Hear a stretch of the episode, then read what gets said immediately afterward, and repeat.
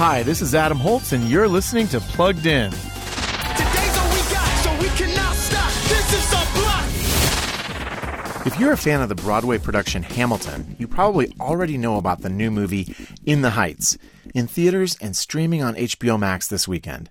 It's the latest effort from songwriter Lin Manuel Miranda. This ensemble musical weaves together the dreams of various minority and Caribbean immigrant characters living in the Washington Heights neighborhood of Manhattan, and it emphasizes family, community, hard work, and pursuing your dreams. Content in this PG 13 movie includes some language, sensual dancing, a glimpse at a same gender couple, and alcohol usage.